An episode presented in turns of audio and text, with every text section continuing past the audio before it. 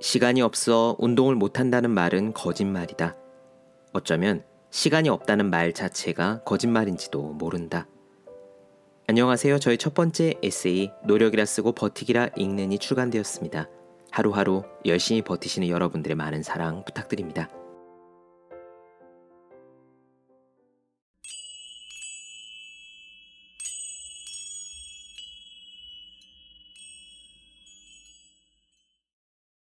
네, 안녕하세요. 본격 공부 자극 팟캐스트 서울대는 어떻게 공부하는가 한지우입니다. 우리는 지금 칼 뉴포트 열정의 배신 보고 있습니다. 지난 시간까지는 열정을 추구하라는 흔하고 정답 같은 조언이 실제로는 틀릴 수 있다라는 이야기를 나눠드렸어요. 칼 뉴포트는 이렇게 열정을 쫓는 마음가짐을 열정 mindset이라고 부릅니다. 그러면 열정이 아니라 무엇을 찾아야 하느냐? 저도 노력이라 쓰고 버티기라 읽는 에서 그렇게 말씀을 드렸거든요. 하고 싶은 일이 딱히 없다면 그걸 찾으려 애쓰지 말고 지금 하는 일을 잘 하라고요. 지금 하는 일을 잘 한다. 최선을 다해서 실력을 기른다. 칼 뉴포트도 똑같이 이야기합니다. 그런 것을 장인 마인드셋이라고 불러요. 오늘 이야기에서는 몇몇 장인들이 하는 멘트들이 나옵니다. 장인이라고 해서 돌을 깎거나 가죽 공예를 하는 것은 아니고요. 사람들에게 훨씬 인기 있는 직업. 그러니까 연주자나 팝송 프로듀서예요. 그런 사람들이 직업적으로 성공하는 방법이 무엇이라고 이야기하는지 한번 직접 들어보시죠. 정말 명쾌합니다. 저는 100% 동의하는 이야기고요. 저 역시 바로 그렇게 하려고 노력하고 있습니다. 그리고 이런 부분이 있어요. 칼 뉴포트가 초창기에 자기 웹사이트를 만들어서 그걸 고치고 또 고쳤답니다. 마치 우리들이 인스타그램이나 페이스북 페이지를 만들어 놓고 그 프로필을 고치고 또 고치는 것과 비슷해요. 목적은 하나입니다. 홍보를 하기 위해서죠. 어떻게 하면 더 많은 사람들이 나를 알아봐 줄까 하는 기대에서 홍보 문구를 고치느라 애를 써요. 그런데 칼 뉴포트는 다행히도 시간이 오래 지나지 않아 그 방식이 잘못되었다는 것을 깨닫고 일하는 방법을 수정합니다. 이 이야기도 직접 들어보시죠. 저에게는 금과 옥조 같은 이야기들이었습니다. 바로 시작할게요.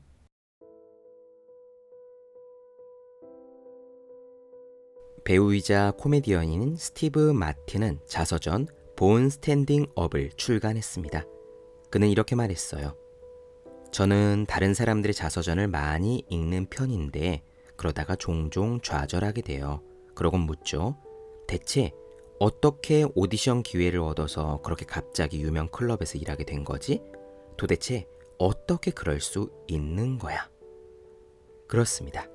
마틴이 자신의 자서전을 쓰게 된 건 바로 이 어떻게에 대한 스스로의 답을 적어도 자신이 성공을 거둔 스탠드업 코미디 분야에서라도 내놓기 위함이었던 겁니다. 그 과정에서 마틴이 제시한 단순한 아이디어를 듣고 저는 어안이 벙벙해졌죠. 마틴이 이렇게 말합니다. 아무도 제 조언을 귀담아 듣지 않더군요. 듣고 싶은 답이 아니었기 때문이겠죠. 사람들이 원하는 거는 좋은 에이전트를 구하는 법이나 멋진 대본을 쓰는 방법이었겠지만 저는 항상 이렇게 말합니다. 누구도 당신을 무시하지 못할 실력을 쌓아라.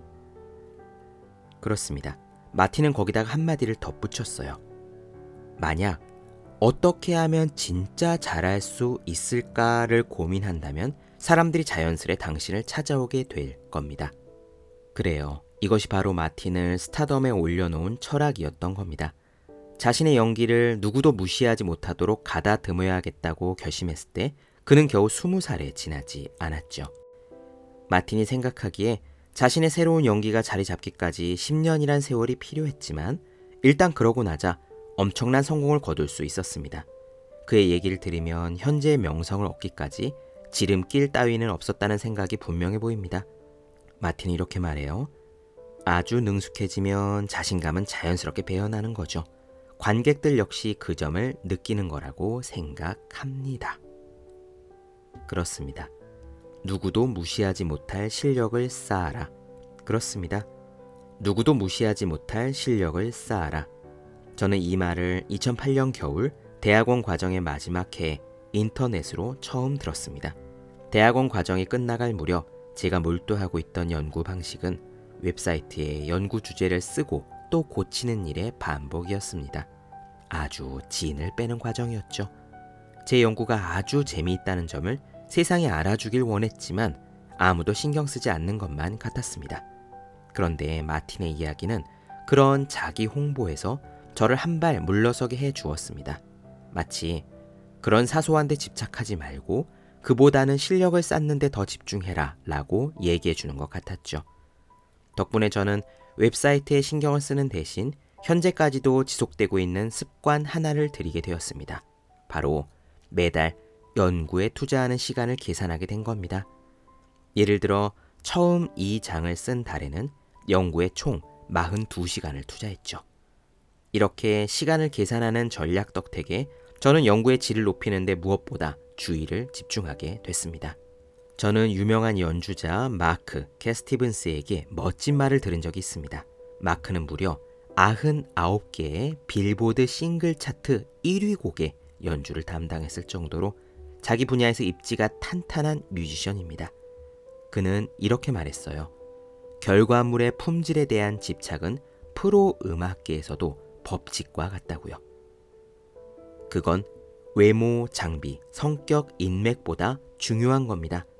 음악계에는 테이프는 거짓말하지 않는다라는 격언이 있어요.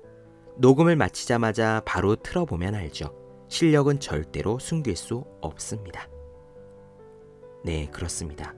테이프는 거짓말하지 않는다. 저는 이 말이 정말 마음에 들었습니다. 최고의 연주자나 연기자가 그토록 노력하는 이유를 멋지게 설명해주고 있으니까요. 만약 누구도 나를 무시할 수 없을 정도로 실력을 갖추기 위해 노력하지 않는다면 뒤처지고 만다는 사실이 새삼 느껴졌습니다. 앞으로 우리가 얘기할 내용을 간단히 정리해보죠. 지금까지 얘기한 이 일에 대해 결과를 중시하는 접근법을 저는 장인 마인드셋이라고 부를 겁니다. 작가 포 브론스는 이런 말을 했습니다. 사람들은 진정한 자신이 누구인지 찾고 그것을 자신이 정말로 사랑하는 일과 연결시킴으로써 성장하고 성공한다. 제가 첫 번째 원칙에서 정체를 폭로했던 열정론을 믿는 사람이라면 자주 들어봤음직한 조언일 겁니다. 이런 브론슨 방식의 일에 대한 접근법을 열정 mindset이라고 할 수 있습니다. 장인 mindset이 내가 세상에 무엇을 줄 수 있는가를 중시한다면 열정 mindset은 반대로 세상이 내게 무엇을 줄 수 있는가에 집중하죠. 후자는 대부분의 사람들이 자신의 일을 대하는 마음가짐이기도 합니다. 제가 이 열정 마인드셋에 반대하는 이유는 두 가지입니다. 첫째, 내 일이 나한테 뭘 줄 수 있는지에만 신경을 쓴다면 그 일에서 마음에 들지 않는 점만 유독 도드라져 보일 테고 그러면 고질적인 불행을 피할 수 없기 때문입니다. 특히나 중요한 프로젝트나 자율성이 부여되지 않는 커리어 초기 단계에는 더욱 그럴 수밖에 없습니다. 이런 열정 mindset으로 직업 세계에 입문한다면 번거로운 잡무나 기업의 위계 질서에 대한 절망감을 견디기 힘들 겁니다. 더욱 심각한 둘째 이유는요. 열정 mindset이 불러일으키는 나는 누구지? 내가 진짜 좋아하는 일은 뭐지? 같은 질문은 근본적으로 답하기가 불가능하다는 점입니다.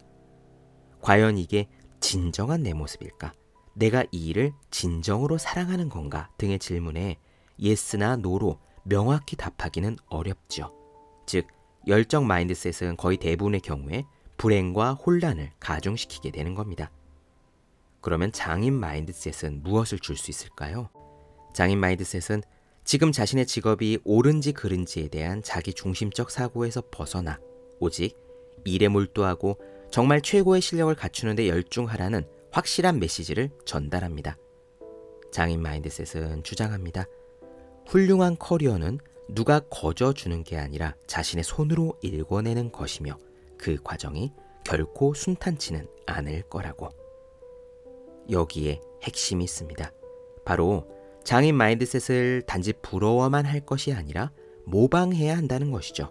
다시 말해, 지금 하고 있는 일이 자신의 진정한 열정과 맞느냐 하는 질문은 접어두고 다른 사람들이 결코 무시할 수 없도록 일을 잘하는 데만 집중하라는 겁니다. 즉, 어떤 일을 하든지 연습에만 매진하는 연주자처럼 일을 대해야 한다는 거죠.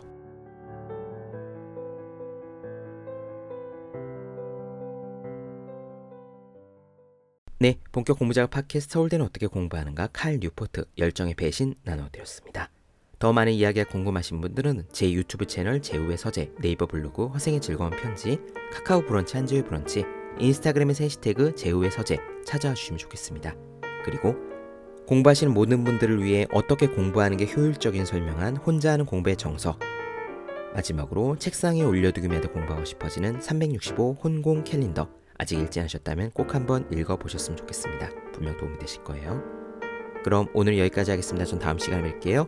여러분 모두 열심히 공부하십시오. 저도 열심히 하겠습니다.